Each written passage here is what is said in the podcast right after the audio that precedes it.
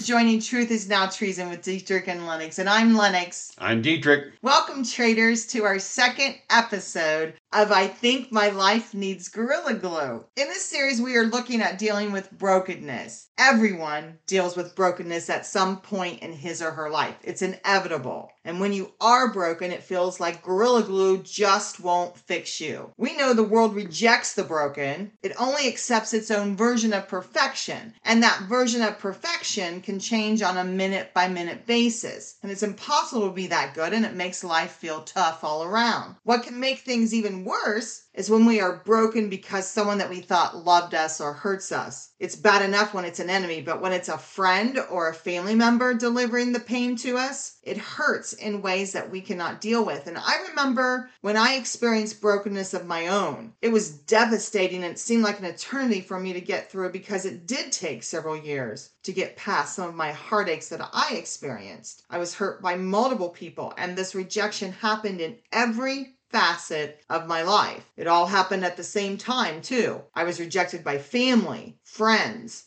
church leaders, my boss, coworkers. It really seemed that I was all alone and I would be lying if I said that I didn't have suicidal thoughts because I did. But God helped me to discover a program designed specifically to help those who are hurting, which we will mention which we will talk about more in our next episode. And I was able to forgive those who had hurt me and was able to move on with my life. But what I didn't know at the time was that I probably hurt myself more than anyone ever hurt me just by rehashing those hurtful events in my mind over and over and over again. Have you ever had an experience like that? You ever had a relationship where the other person was dragging you down? Or it got so bad that they were actually throwing you under the bus. You know, the very first relationship that is mentioned in the Bible is a toxic relationship. It's a classic tale of one spouse throwing the other under the bus. Adam and Eve are the first family, and they're also the first dysfunctional one, too. They both had sinned by eating from the tree of knowledge of good and evil. It was the one thing that God told them not to do. So Adam had sinned. God decided it was time to talk to him about it. Adam's response was,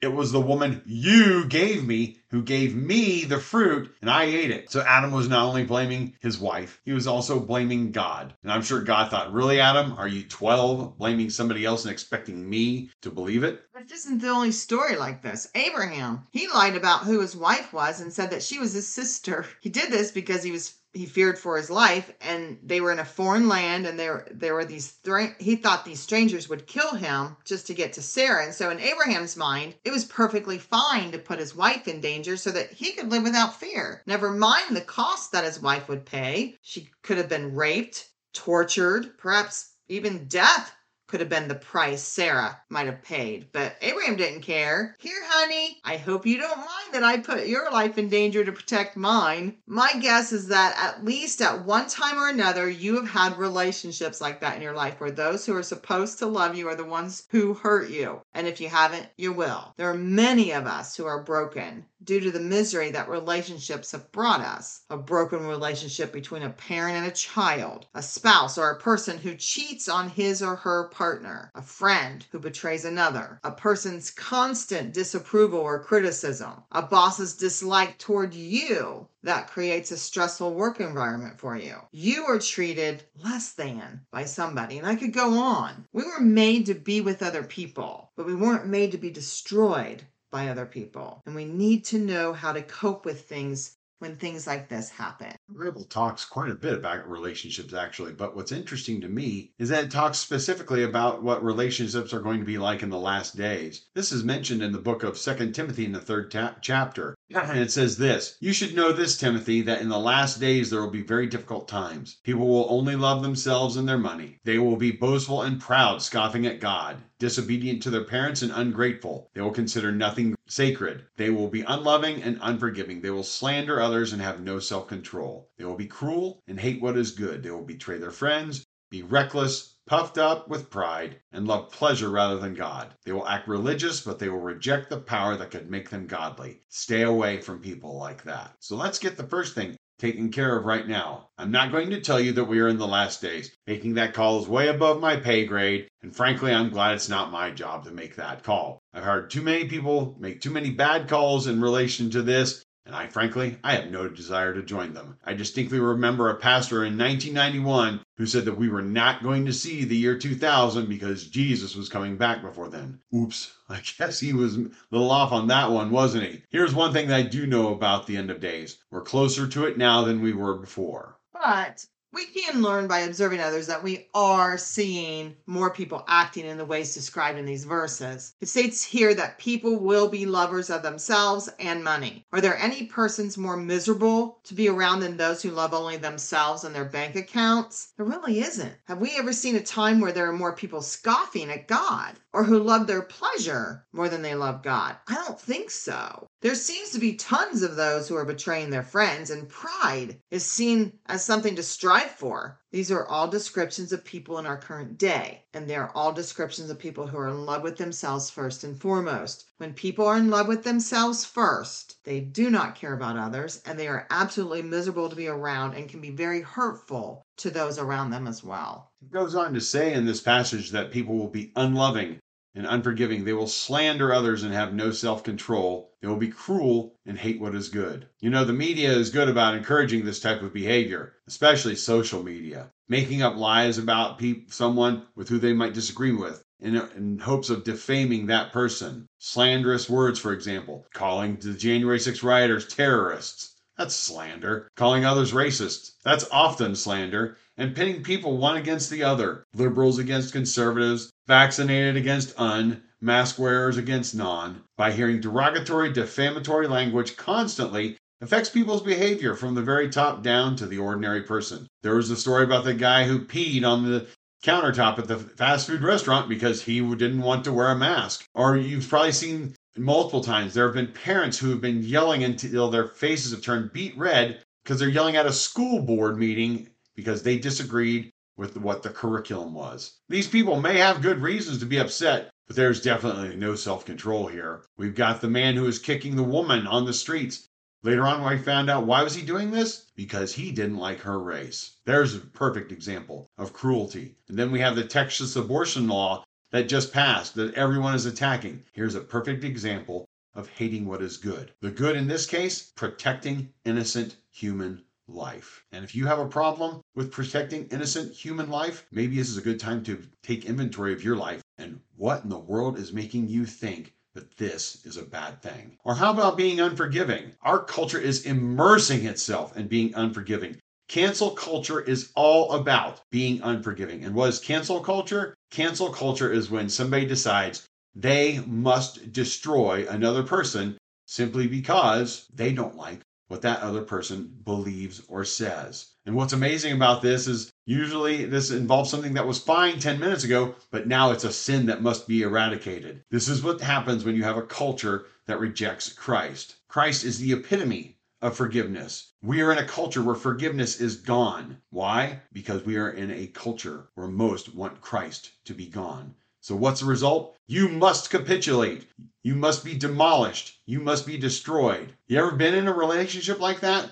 Where the person had zero inclination to forgive? Where they were treating you like cancel culture treats some? That's a painful way to live. It's almost as painful as the next one that's listed betrayal. They will betray their friends. Notice it doesn't say they will betray their enemies. It's not possible to betray your enemy. You expect that your enemy is going to attack you, but you do not expect that your friend is going to attack you, and that's why it's called betrayal. One way I've heard this said is that for someone to betray you, they have to be close enough to kiss you. So, if this is the way that people are going to be, then we are bound to get broken by their actions. And the question is, what then do we do?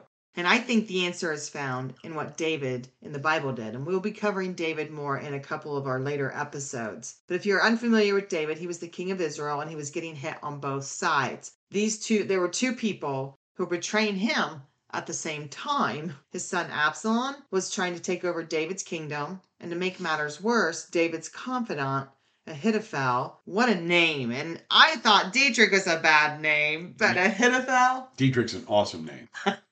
yeah, tell yourself, keep telling yourself that. Ahithophel was the one who was leading Absalom, David's son, in this his mission. And so David not only had his son betray him, but his close friend, who knew all of David's secrets, was the one guiding his son in this endeavor. And I'm sure that David felt like he was a human version of the Titanic going down with no help in sight. What David had to say about this gives us an incredible clue on how to deal with betrayal, being hurt in our relationships. It's amazingly simple, but it's also hard to do. David did what some people do to deal with pain in their life. He wrote a song about it. The words of this song show us the answer to dealing with betrayal. These words are found in Psalm 55. Listen to my prayer, O God. I do not ignore my cry for help. Please listen and answer me, for I am overwhelmed by my troubles. My enemies shout at me, making loud and wicked threats. They bring trouble on me and angrily hunt me down. Fear and trembling overwhelm me, and I can't stop shaking. Oh, that I had wings like a dove! Then I could fly away and rest. I could fly far away to the quiet of the wilderness. Does this sound like how you have felt? Obviously, it has. At some point, we all have felt like everything is falling all around us. It's happened to me, like I shared earlier. It's happened to Dietrich. It's happened to everyone. We are so beaten up by those who are supposed to love us that we wish there was a way that we could fly away from our life and start over, but we know that is not a possibility. And there might be one difference, though, between your agony and David's. David was crying out to God for help. You may not have done that yet. In fact, you might have thrust your fist at God and shouted at him, I don't believe you care. Again, you're not the first and you won't be the last. Here's the great thing to know though about that is that your anger at God does not change his love for you at all. If you don't believe Lennox, then I want you to consider Romans chapter 8. This it says, can anything ever separate us from Christ's love? Does it mean he no longer loves us if we have trouble or calamity, or are persecuted, hungry, destitute, in danger, or threatened with death? No, despite all these things, overwhelming victory is ours through Christ who loved us. And I am convinced that nothing can ever separate us from God's love, neither death nor life, angels or demons, neither our fears for today or our worries about tomorrow. Not even the powers of hell can separate us from God's love. If that doesn't tell you that God loves you, then your heart is simply not open to knowing His love right now. And I pray that that changes and you see who God is. I want to return to what David had to say. He said he was being overwhelmed. What happens when you're overwhelmed? You're broken. It feels like there's nothing that can fix you. When this is the case, do what David did call out to God. Call out to the one who loves the broken. Call out to the one who has more power than you or I do, and ask him for the strength to deal with the brokenness that happens in life. David knew this, and look at the words to his song later on. Morning, noon, and night I cry out in my distress, and the Lord hears my voice. He ransoms me and keeps me safe from the battle waged against me. Though many still oppose me, God, who has ruled forever, will hear me and humble them. We want to leave you with three things here. I heard someone say this and I want to pass this along to you. Broken people recognize their need for God. I want to say that again. Broken people recognize their need for God. Sometimes it takes hitting rock bottom or going through this broken relationship for you to see how unequivocally you need God in your life. Also, accept that you are not the only person to have had a broken relationship or to have had this kind of betrayal happen. The enemy tries to get us to think it is just us. It's nothing personal. It's nothing against you. So don't believe that lie. But in order to receive help from God, you must surrender it to Him because He is the ultimate authority. And God can keep you safe in the midst of this betrayal and strife. He is the one who has ruled forever and He will hear you and take care of you. He has promised, and I reiterate, promised that a life that is devoted to Him will be one that experiences overwhelming victory, as we read earlier. If you aren't convinced, then I want you to listen to our series, The Ultimate Treason. This is where we talk about what it means to live for Christ. He is the one who has sacrificed his life for yours. He is the one who can free you from the pain of betrayal. He is the one who can give you a life of overwhelming victory. If you desire a life like that, then start it out by simply like David did, call out to him for help. Psalm 34 says, The Lord is close to the brokenhearted he rescues those whose spirits are crushed. When he says it, he does it. I've never seen him fail. And what's amazing is that he acts like the total opposite of the world. The world rejects those who have been crushed. The world rejects the broken. It's God who rescues those who are broken. Second thing we want to leave you is healing can be instantaneous through God's power, but most likely there will be a restoration process that might take weeks months, and even years, like I experienced. A period of time where it takes to work through those hurts caused by others, depending on the severity of the damage done. You need time to sort out those injured thoughts and feelings, and you need to do it with the right people around you. So remember, give yourself time to heal and focus on the positive thoughts, not negative. Go easy on yourself and don't rush this healing process. Psalm 147 3, a verse that has spoken to my heart. He heals, he heals the brokenhearted and bandages their wounds. Like we said before, the world pitches what is broken, discards what is damaged. But with God, it is the total opposite. You have the Almighty God, the God who is in charge of billions of people, stopping when you're broken to bandage your wounds. And that's just truly amazing to me. And lastly, Hebrews 10:24 says this, "Let us think of ways to motivate one another to acts of love and good works." Broken people can also help others. Many times the things that we suffer through like broken relationships can be used to help others around us. God can use this for his glory and to draw individuals to salvation and to build his kingdom. It is so important that we share how God has helped us in our time of brokenness and betrayal. There is a purpose that God wants to bring through these hardships. Now, I'm not talking about someone who's been abused physically or sexually. God never wishes anyone to suffer. However, if we let Him, we can be just like David and turn good out of a terrible relationship. Be a part of the solution, not the problem. And let's be kind and love one another. I hope something that was said has encouraged you today. Remember, let's motivate people to acts of love. And an act of love that you can do for Dietrich and me right now is to tell someone about us. Share our Truth is Now Treason Facebook page or just write a, a positive, encouraging word to truthisnowtreason at gmail.com. Thank you for listening, and be sure to check out our next episode on I Think My Life Needs Gorilla Glue. Until next time, my fellow traders.